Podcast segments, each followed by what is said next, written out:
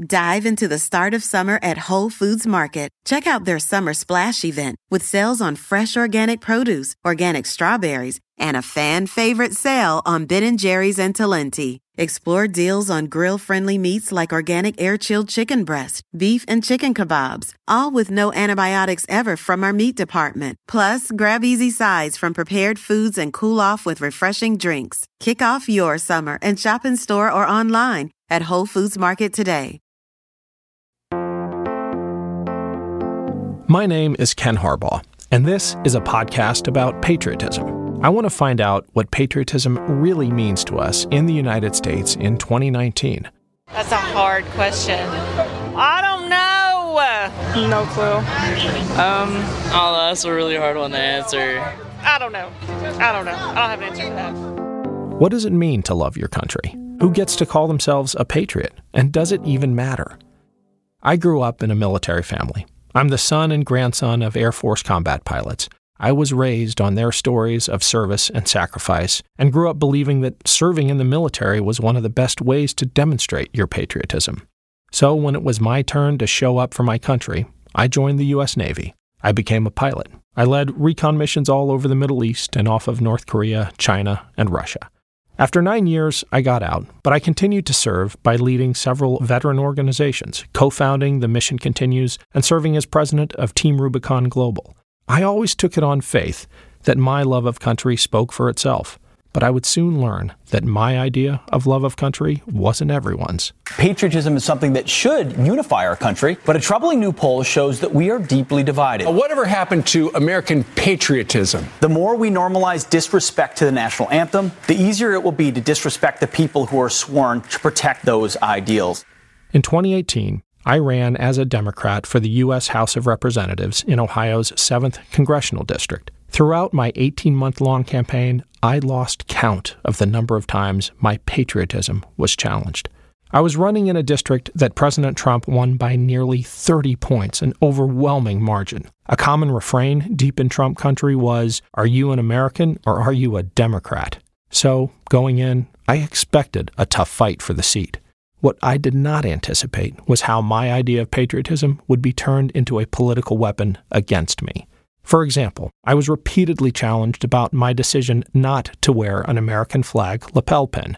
Whenever this happened, often in public, I tried to explain that my record of service should speak for itself and that a flag pin does not make a patriot. Some people just weren't buying it. Patriotism, for too many, has been reduced to flag pins, or worse yet, it's become a way to attack the other side. I'm thinking of how USA is chanted at Trump rallies in anger, not as a way to unite, but as a way to intimidate. USA! All the way! USA! This politicization of patriotism is dangerous for both sides. On the right, self righteous expressions of patriotism feed a growing tribalism. And on the left, many people are wary of calling themselves patriots for fear of being associated with bigotry and xenophobia. In this podcast, we will explore different aspects of patriotism, service and sacrifice, but also dissent and inclusion. As Barack Obama's speechwriter, Jon Favreau knows a lot about this. President Obama's patriotism was challenged by many on the right as a way to undermine his character. It's a question that has dogged Barack Obama since he started his run for the White House. Is he patriotic? I've always taken my deep and abiding love for this country as a given. It is what propelled me into public service. It is why I am running for president. I spoke to Jon to introduce this series because he saw firsthand how our collective sense of patriotism evolved, or perhaps devolved, over the eight years that Obama spent in office. Uh, Jon Favreau, it is uh, an honor to have you on the show. Feels a little weird welcoming you to uh, a show that uh, you own. So thank you uh, on a couple of levels. Thanks for, for making time. But thanks for inviting me. You you bet. More importantly, thanks for believing in this. For for thinking like I do that a conversation about patriotism is is worth having. I would argue now more than ever. And of course, we're going to talk about how you saw that that conversation evolve or or devolve over the course of your service hmm. service with President Obama. But I'd like to go back a little earlier to younger sure. Jon Favreau and, um, and and get a sense of what motivated you to enter a life of of public service. Did you ever think of those pursuits, your your work with Habitat or uh, with the with the Welfare Solidarity Project, as patriotic? I don't know if when I was younger, I thought about service explicitly as patriotism or explicitly connected to patriotism. But I think what led me to community service, public service. Probably started with my family. You know, my grandfather on my dad's side was a state representative in New Hampshire. I have a lot of uncles who were police officers. My mom was a teacher her whole life. And having so many family members who had decided to give back to their country, I thought that's sort of what you do. And so I went out into the community and performed a lot of service during my time at Holy Cross. But at some point, you know, I was also a political science and sociology major. At some point, I began connecting what I was seeing in the local welfare office or whatever service I was performing. I was st- so I started to see the connections between that service and the decisions that were being made in Washington D.C. by politicians. And I thought to myself, if you can somehow influence those decisions, you can get at the source of a lot of these problems and injustices that I had been seeing for so long. So you somehow make your way from that onto Barack Obama's speechwriting team initially when he was serving as a senator. Is that right? Yeah. Well, I mean, I should say, and this is, uh, you know, important to the whole discussion about patriotism. Before I ever started working for Barack Obama, I worked on John Kerry's campaign. Right. And that was my first job right out of college. And on that campaign, what the Democratic Party believed is okay, well, our patriotism has always been challenged by Republicans. And so, probably the most electable candidate that we can nominate is Senator John Kerry, who is a war hero. And, you know, if we nominate essentially a, a war hero, then the Democratic Party will somehow be inoculated against these attacks on our patriotism and certainly our nominees' patriotism. Uh, of course, that did not happen at all. and the most of the 2004 campaign was about John Kerry's service and uh, war record being challenged by Republicans in pretty gross and disgusting and dishonest ways. And I think after that campaign, it was the first time I thought to rebut charges that we are not patriotic. I don't know that it's enough for Democrats to just say, okay, well, we'll wear those flag pins too. And um, we're going to be just as you know we're going to love the flag just as much as you on the Republican side. Like there's going to be something we're going to have to do think about this issue in a fundamentally different way. Did that experience working for uh, John Kerry through the, the, the swift boating experience inure you to what was going to happen on the Obama campaign? Were you ready for for the vitriol uh, coming not just from the dark corners of the Republican Party, but from people like Rudy Giuliani, who said, I'm sure you recall, that he didn't think Obama loved his country. I have to say, I was pretty ready for it. I started off in Obama's Senate office in 2005 as soon as he became a senator. And I can remember the first time that Fox News ran a segment about Barack Obama being educated. Uh, supposedly, he was educated in a madrasa in Indonesia. And so he must not really be American. He must be. Uh, he must be a foreigner and also he must be Muslim. And I knew that when Fox declined to correct the record on that, that this was the beginning of what would happen if Barack Obama decided to run for president. And by the way, I should say that it was not just from the Republican Party. Just to prepare for this conversation, I was looking back at some of what happened in 2007, 2008, and um, this was a memo that was written about Barack Obama. It also exposes a very strong weakness for him. His roots to basic American values and culture are at best limited. I cannot imagine America electing a president during a time of war who is not at his center fundamentally American in his thinking and in his values. That what? was a memo by Mark Penn to Hillary Clinton. What the hell does the that mean? Primary. I mean, what does fundamentally American imply? Because because at the beginning of that memo, Penn said, you know, Obama likes to talk about his multiculturalism. He likes to talk about all the different places in the world where his family is from, and then he writes, "Save it for 2050." that is not where oh this God. country is now. And, you know, to Hillary's credit, she, you know, rejected the explicit advice in that memo to have American flags at every event, to call every policy that she came up with the American policy for X or Y. Um, but he did tell her to make sure that every speech she used the line, I was born in the middle of the last century, in the middle of the country, to the American middle class, and which is a line that she did use through most of her stump speeches. So it was even something that we dealt with in our own party back then. Well, that's incredibly revelatory. I, I just assumed that that was protecting the right flank. It was an attack, an implicit attack on Obama's Americanness. Yep, exactly. And and it was a belief that the electorate, not just the Republican electorate, but the Democratic electorate, would somehow view Obama's heritage and his connection to other countries through his family as somehow un American.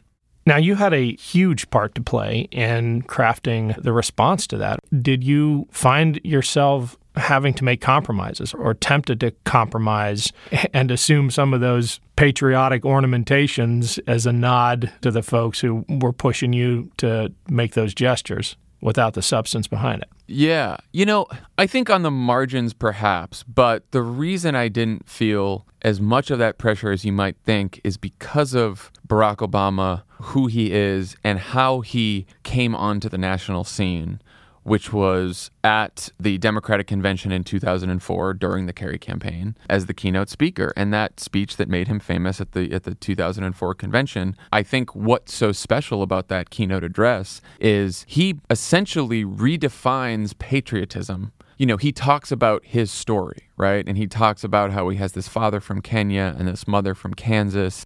I stand here knowing that my story is part of the larger American story, that I owe a debt to all of those who came before me, and that in no other country on earth is my story even possible.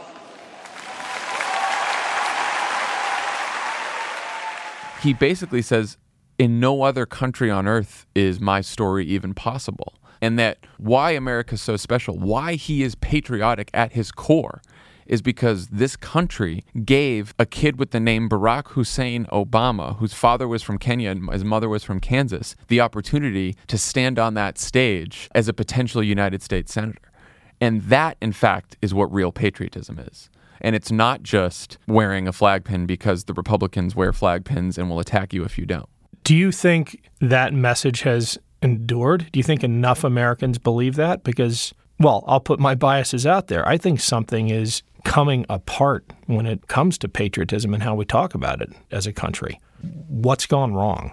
Look, I think it requires Democrats or people who at least reject the attacks from certain politicians, certain corners of this country about some people being less patriotic than others to constantly make the case. And I don't know that we always make the case. And, and, and, you know, you talk about reclaiming patriotism. And, you know, I know you're talking to Mayor Pete Buttigieg for this series. And I know that Pete always talks about sort of reclaiming freedom. freedom, yeah. The, um, yeah, that the Republican Party doesn't have a monopoly on freedom, and I completely agree with that. And I and Obama used to talk about that all the time. He would talk about freedom and how they don't have a monopoly on freedom. But I think it goes even beyond that, right? It's not just about saying, okay, the Republican Party talks about freedom, but no, we're the party of freedom as well.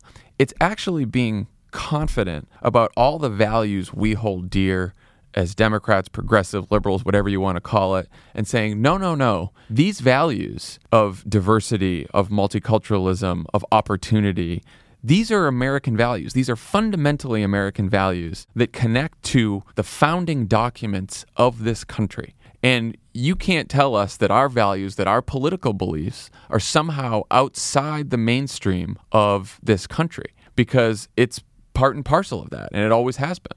President Obama's personal story illustrates that as well as any personal story possibly could. But looking at the arc of his presidency and the speeches he gave, I think he brought that to bear in the policies he advanced and the way he talked about patriotism. And I would love your read on his uh, attempts to expand our notions of what it means to love our country. I mean, sometimes he did it explicitly in speeches about patriotism, but I, I'm really drawn to his more subtle attempts to talk about love of country as as love of your neighbor. I've got a, a specific yeah. speech in mind, but why don't you take a swing at it first? Well, I, I, think the most patriotic speech he gave was probably that convention speech in 2004.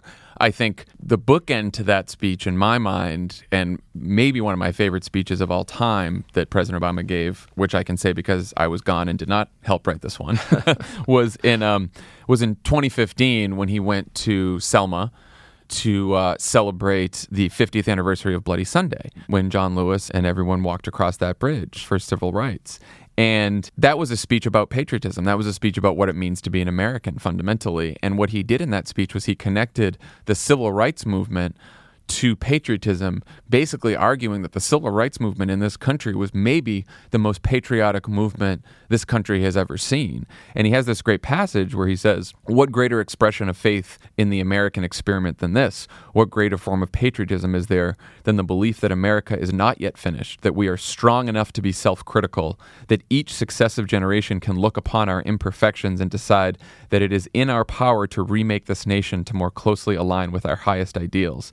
That's why Selma is not some outlier in the American experience. That's why it's not a museum or static monument or behold from a distance. It is instead the manifestation of a creed written into our founding documents. And then he talks about we the people, in order to form a more perfect union, we hold these truths to be self-evident that all men are created equal. And and this is something he did throughout his presidency, which was to connect his beliefs about the country back to the founding and to say, look, during the founding, it was a bunch of uh, white guy slaveholders who, you know, wrote these founding documents. And even as the fact that the men who wrote these documents did not live up to the ideals is basically America in a nutshell is that we laid out these ideals, the promise of this country. We have never fulfilled that promise yet. We have made mistakes along the way, horrible mistakes, the original sin of slavery and everything that goes beyond that. But what makes America unique, what makes us special, what makes us love our country so much is our ability to change it. And that is a very active definition of patriotism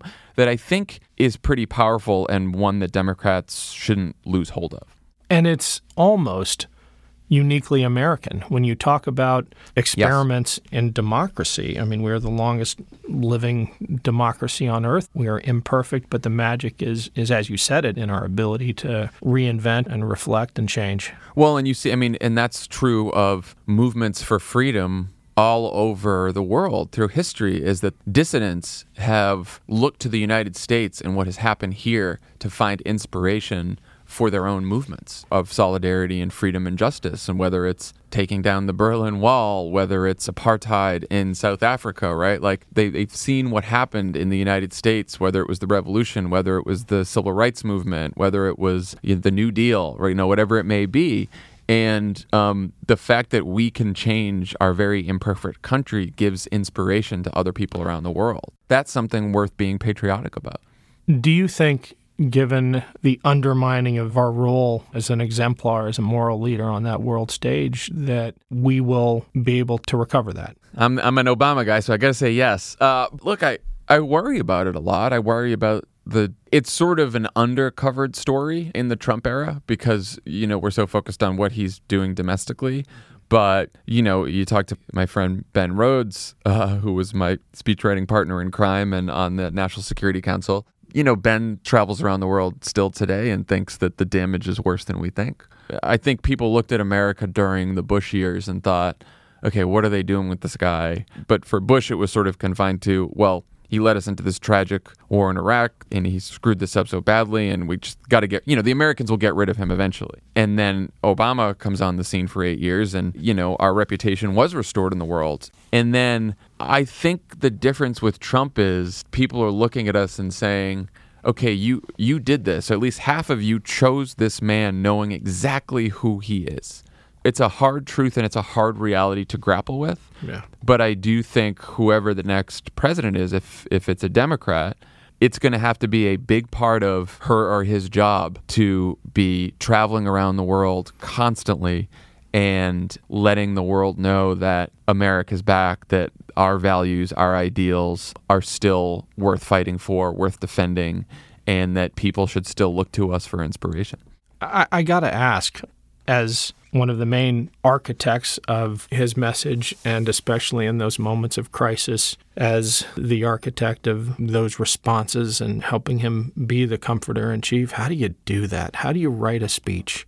In the wake Yeah. of something that horrific and, and gut wrenching, and how do you get the words out of your head? I just, other than numbing yourself to the reality of what happened, I cannot imagine putting pen to paper and doing my job in a moment like that. I try to do the opposite. I try not to numb myself to what happened and actually let myself feel how truly tragic it is. I've cried quite a few times writing speeches for Barack Obama. And I, I remember sitting down with him, again, not for Sandy Hook, but when Tucson happened. And as he was talking about what to say at that memorial service, he was like, Look, I realize I'm the president and I have a role as the president to sort of comfort the nation and say things that presidents and politicians say at a moment like this. But he's like, as you write this, I would love you all to think of what you'd say at a memorial service if it was your friends, your family, your neighbors who this happened to. He's like, because I want it fundamentally to be human and not to be sort of above it all as a president. I want it to feel like that I am a neighbor going into a community and talking and trying to console people. And so it came from him that he wanted it to have this feel that was much more human and and and down to earth than maybe your typical presidential, you know, memorial service speech. Yeah. As we enter the presidential election season, what do you think Democrats should be doing this time around to reclaim that mantle of patriotism? You talked a few minutes ago about the obligations of citizenship. Yeah. Is that part of it? Yeah, absolutely. I mean, I, I've been saying this on Pod Save America sometimes, and, and certainly to every everyone I know, is I, I, am waiting for one of these Democratic candidates. You know, so many of them are, are, are so impressive in so many different ways. And a lot of them have taken it right to Trump. A lot of them have talked about sort of the fundamental economic challenges of our time, which are incredibly important.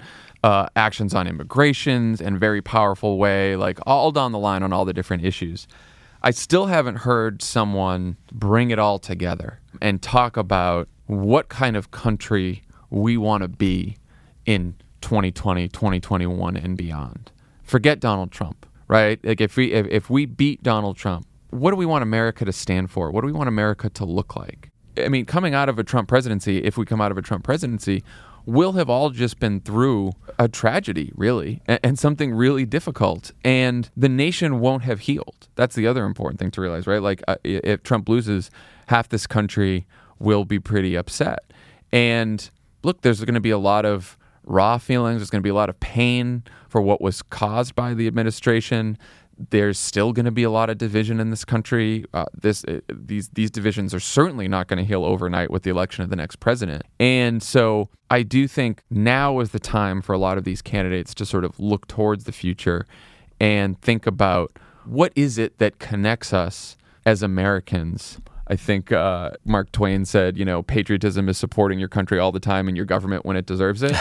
so, the government part aside, which we're all constantly disagreeing about what is it about this country that all of us love? And I think a Democrat should be able to articulate that. Last question What's the greatest act of patriotism that you've ever witnessed? I, I, I mean, I don't know if it's it's something that I, I witnessed, but we got to the White House and it seemed like we were imposters. for a little while. And I remember walking into the Oval Office, all of us that had been in the campaign with Obama, and we sort of looked around like, what are we all doing here? And the weight of what was happening and our, what our new roles would be was not readily apparent for a little while. Partly it was because there was the financial crisis and we were just working around the clock and we were just trying to get through the days and, and make sure the country didn't fall apart. I can remember the first time that Barack Obama traveled to Dover Air Force Base to greet flag draped coffins um, coming off a military plane. And when I saw him after that, and I sort of, I suddenly saw the weight of the office on his face. And, and also, and he talked about this too, this sort of deep, deep appreciation for the men and women who serve this country and who sacrifice for this country sometimes with their lives. And like intellectually, I had always grasped that sense of service and sacrifice uh, made by uh, people in the in the military, but it hadn't really hit home to me until that first trip by Obama to Dover. And after that, you think about it a lot more.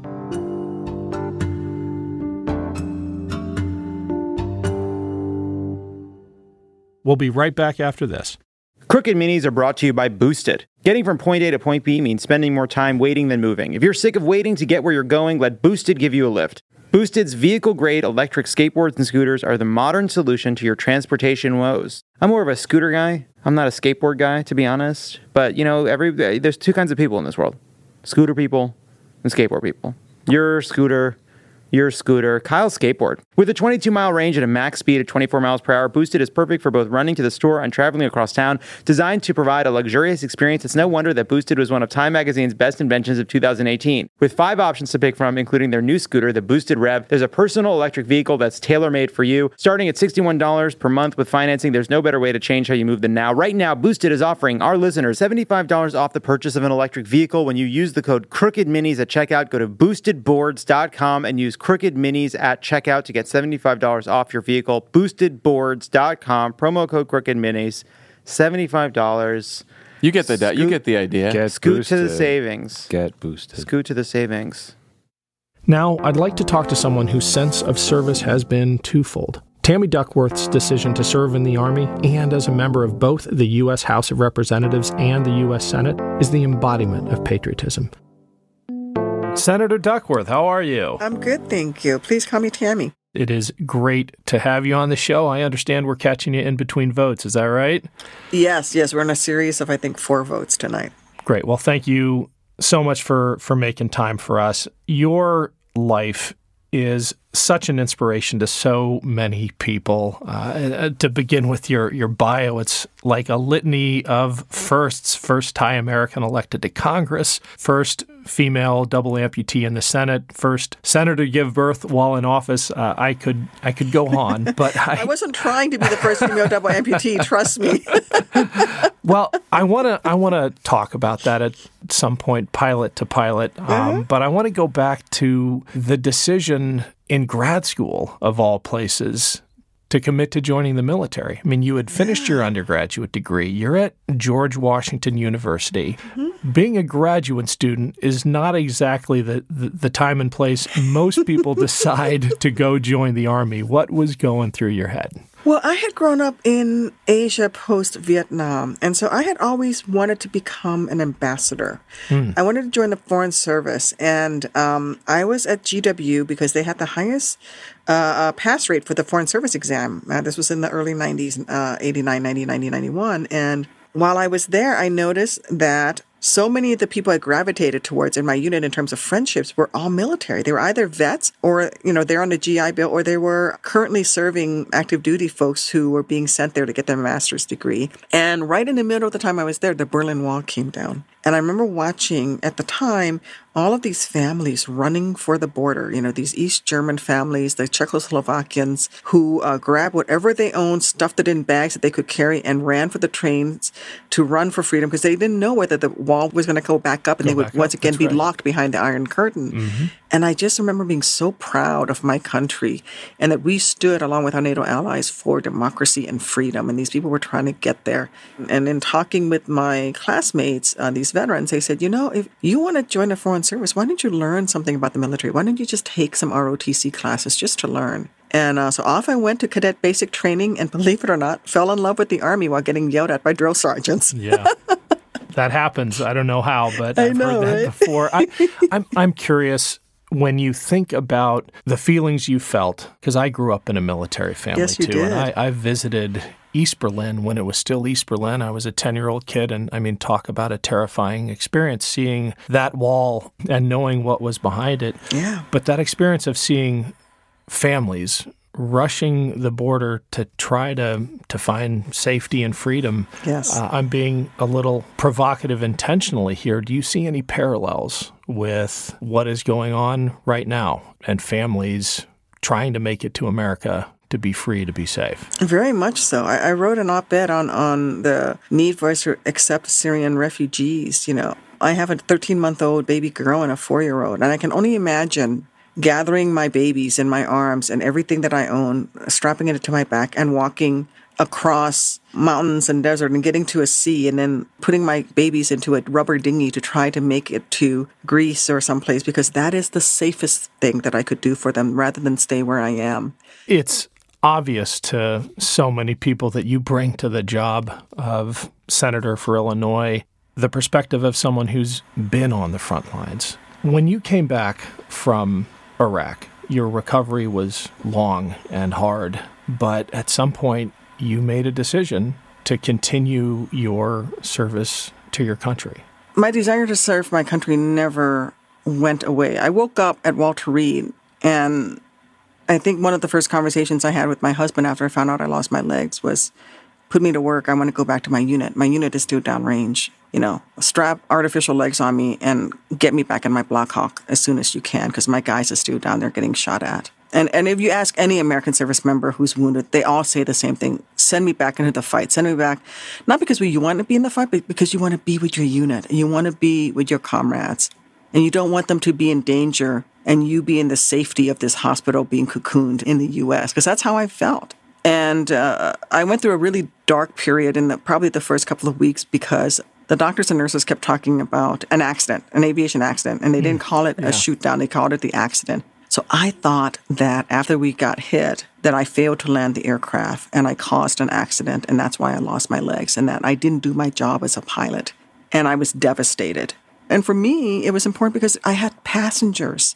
It wasn't until I saw my crew chief um, as we were headed to go into the emergent into the operating room. They they First time I saw him since we were both wounded in a Putis gurney, I, I, saw his name on the board, and then I said, "That's my crew chief. That's my crew chief. He's sitting right behind me." At Walter Reed. At Walter Reed, going into the operating room. So I, you had bounced from Iraq to what Ramstein, and it yeah. wasn't until Walter Reed that you saw that I saw chief. my my crew chief again. Wow. And and they said, "Well, let me roll you next to him." So they rode out two gurneys next to each other so we could talk to each other.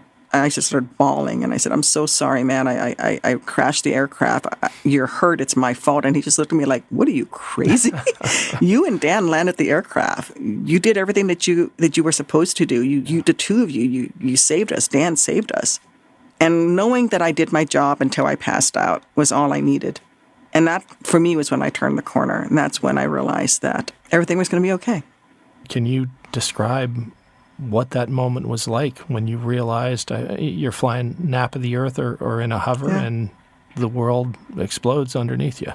Oh, well, nap of the earth, uh, 10 feet above the trees, um, standard flight profile. I heard the tap, tap, tap of the small arms fire. Um, mm-hmm. Probably AK 47s on um, mm, the fuselage of the aircraft right outside my door. We, we flew doors off. So I heard the tap, tap, tap, and I said, fuck, Dan, we've been hit. And as soon as those words left my mouth, boom, there was a giant fireball in my lap.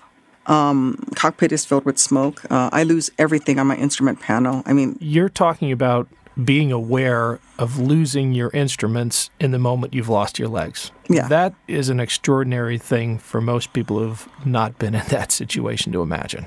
I didn't know that I'd lost my legs. Mm-hmm. I didn't know that I that my arm was hanging, my right arm was hanging by basically the skin. Um, I was just trying to fly my aircraft. I made my call out to my crew. Nobody answered, um, well, because we'd lost our avionics. Um, so I thought I was the only one that was not hurt, that I was the only one flying the aircraft. So I did everything I could to land it, and Dan did everything he could to land it, um, and, and we got her on the ground. But, you know, the real hero of this day is Chief Warrant Officer Dan Milberg. Um, the last thing I remember is um, I saw that Dan had not shut completed the emergency engine shutdown, and I raised my left hand to pull the PCLs, the power control levers, back fully yep. to shut the aircraft down. And I think that was the last bit of um, blood loss that I my body could tolerate, yeah. and then I was out. But they revived me, and they said they talked to me at um, the emergency room in Baghdad. I, I don't remember that. At some point, you find yourself at Walter Reed contemplating what a life is going to look like from yeah. that point on, and you meet Bob Dole. I did. What was that first conversation like? Well, pretty amazing because he was there going, I think he'd broken his shoulder or something, and he was going through therapy, sitting on the therapy mats with all There were so many wounded at the time that we couldn't even have a therapy mat to yourself. We shared the mats two or three or four per mat. And a mat is like the size of a king size bed. So you should generally have a mat to yourself. But we, but there were so many of us yeah. amputees and wounded that we actually shared mats as we were working out. And Bob Dole was just there, like everyone else. And most of the young kids didn't know. And he was just, you know, Lieutenant Dole. He, that's how he introduced himself to everyone else. And he was just like challenging all of the young guys. You know, he'd be like, I can do 10 sit-ups you know and when they were whining about doing five. And and he just really inspired me. I knew exactly that he'd gone through all of this after world war ii and and he and daniel inouye and, and, and senator hart you know came together after world war ii and did amazing things for this country after each of their sacrifices in world war ii and so he really um, was someone i very much admired and looked up to. So it's safe to say that one of the primary inspirations for your service in Congress was a giant of the Republican Senate, Bob Dole. Yes. Yes. Can you imagine, given the partisanship we're experiencing today, that still happening? I really want to say yes, but having been here now for two and a half years, I, I have to tell you I'm pretty depressed because I don't see the United States Senate that Bob Dole spoke about. I don't see the Senate, those relationships in this time period in a nation where there's such deep divides and, and to have a commander in chief who really stokes a real lack of courtesy and consideration and, and between folks that you, you know, may not agree with. Daniel Inouye, um, uh, the Medal of Honor recipient, a great senator from Hawaii, um, and Bob Dole were incredibly good friends, and they recovered in the same hospital after World War II, and they each went home. Bob Dole to Kansas, um, Inouye to Hawaii, and they both be- eventually became United States senators. And they together passed some amazing legislation uh, in this country. And that friendship is what I look for here, and I'm going to continue to look for it. Um, I've, I've, started to make some friends and, and, and, and reach out, but it's slow going right now because just it's so poisoned here. Yeah. What do you attribute that toxic environment too is the rancor coming from the top. I, I mean, I don't want to put all of the blame at, at the president's doorstep, but I have to say that he doesn't help. But I think his is the politics of dividing us, not of uniting us. I can only imagine if previous presidents, whether it was President Obama or, or George H.W. or George W. Bush, said some of the things that, that President Trump says, I don't think we would have stood for it. And yet here we are. We've been so gaslighted that this is now the new norm. It's just not acceptable. We'll be back after these messages. Crooked Minis is brought to you by DoorDash. What's the one dish from your favorite restaurant that you can never recreate at home? Revenge. What's what if someone brought it right to your cold? door? Revenge is a dish best served by DoorDash. It connects you to all your favorite restaurants in your city. Ordering is easy. Just use the DoorDash app and choose what you want to eat, and your Dasher will bring it right to you on Dasher. Guys, we're using DoorDash we are. tonight. We are. This is uh, you're hearing mm-hmm. this uh, the night of the second Democratic debate, and you know Juliet just sent around the menu Thai food, Thai food tonight, and it's coming via DoorDash. You Need your whole life story. Not only is that burger place you love on DoorDash already, but over 310,000 yeah, other amazing uh, restaurants yeah. are too. DoorDash connects. DoorDash connects with, with door to door delivery in over 3,300 cities and all 50 states across the United. Oh my God, just ill timed. Order from your local go tos or choose from your favorite chains like Chipotle, Wendy's, Chick fil A, and the Cheesecake Factory. Don't worry about dinner. Let dinner come to you with DoorDash. Right now, our listeners get $5 off their first order of $15 or more when you download the DoorDash app and enter the promo code Crooked Minis. That's $5 off your first order when you download the DoorDash app from the App Store and enter the promo code Crooked Minis. Again, Crooked Minis, $5 off your first order from DoorDash. Three great words free fries Friday, especially when they're used in that exact order. Get a free medium fries with $1 minimum purchase. Ba-da-ba-ba-ba. Valid one time on Fridays at participating McDonald's through 12 31 24. Excludes tax, must opt into rewards.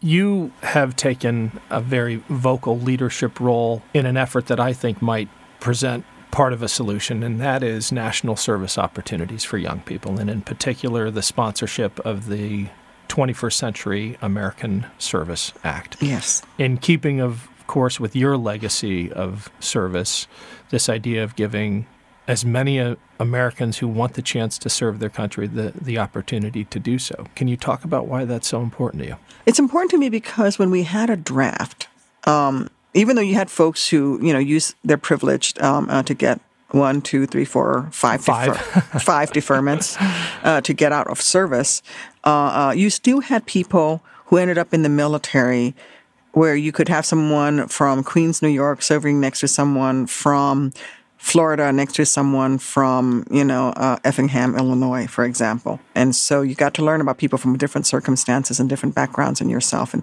that's really not happening as much anymore without the draft. And I certainly don't support the draft, but I want to support young people having the opportunity to serve this country, to get a little skin in the game of our democracy. And the idea being that when you turn 18, you would get a letter in the mail that says, Congratulations on turning 18.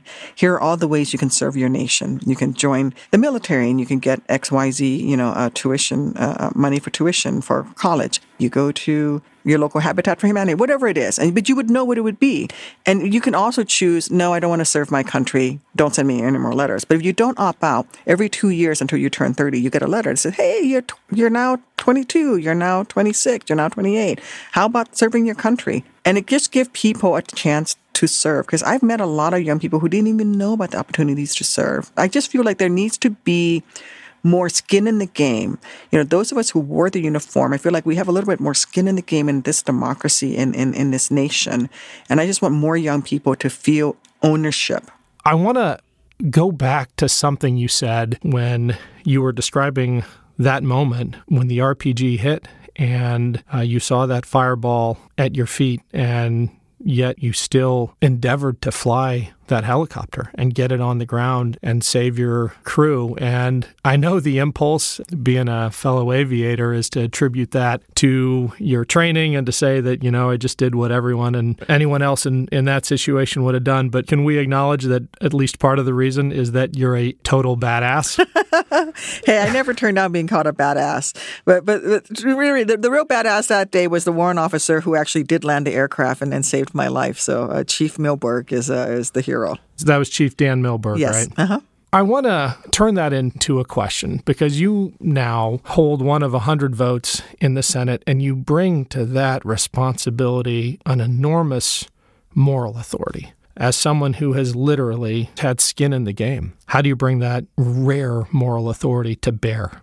I have the ability to get my colleagues to listen who maybe would not have otherwise. I think that I can say, I've been downrange and that decision yeah. you just made, this is what it means. Uh, how has it come to be that this endorsement of an aggressive military posture has become so associated with patriotism when I think you and I probably would argue it's the antithesis of patriotism? I agree. I, I think it is the unthinking spending of our nation's most precious resource, and that's the men and women who are willing to die for us. You know, when you talk to people who've served, you know, the people least wanting to go to war are our troops because they truly know what the cost is.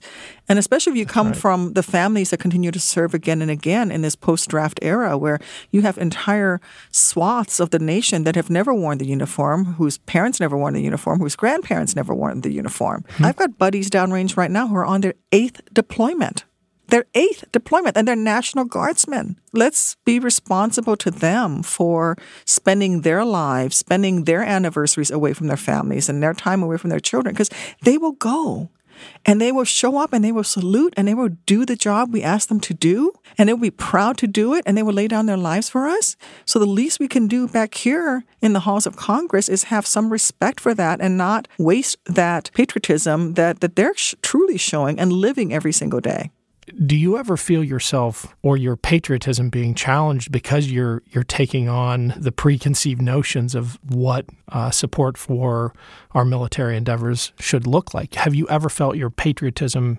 itself challenged? Well, I've seen them attempt to do it. and most often it happens during political campaigns, right? Uh, in all three of my uh, campaigns, whether it was my first uh, unsuccessful House campaign or my campaign in 2012, um, uh, my first campaign in 2006, my opponent said that I would be someone who would cut and run on the Iraq War. Um, and I said, yeah, no. I've never cut and run. And in fact, I stood my ground so much that I left my feet there. Um, and doesn't that critique often come from people who have never yes. stared down the barrel yes. of a rifle? Yes.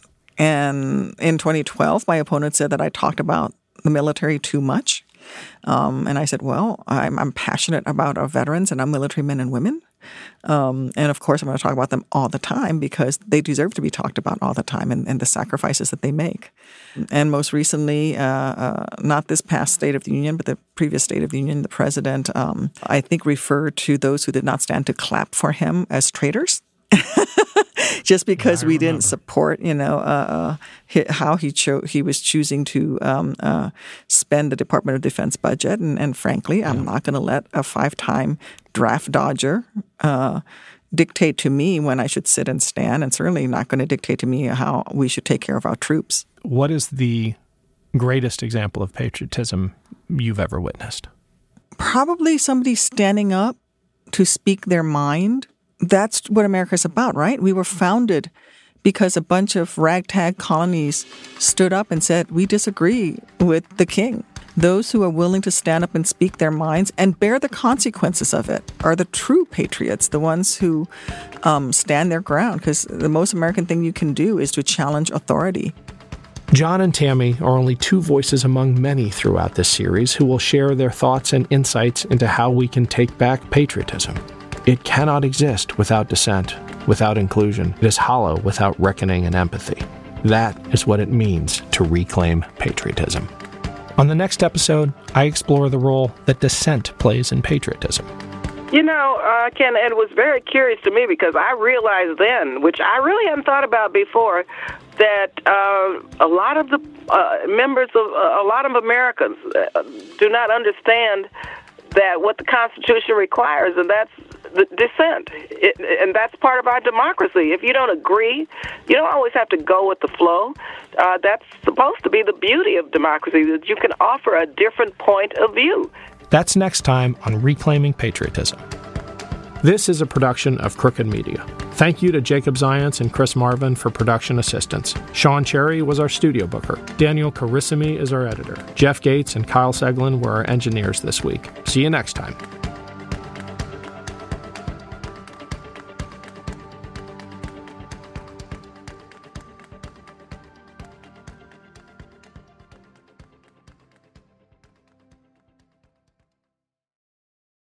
Life is a highway, and on it there will be many chicken sandwiches. But there's only one McCrispy. So go ahead and hit the turn signal if you know about this juicy gem of a detour.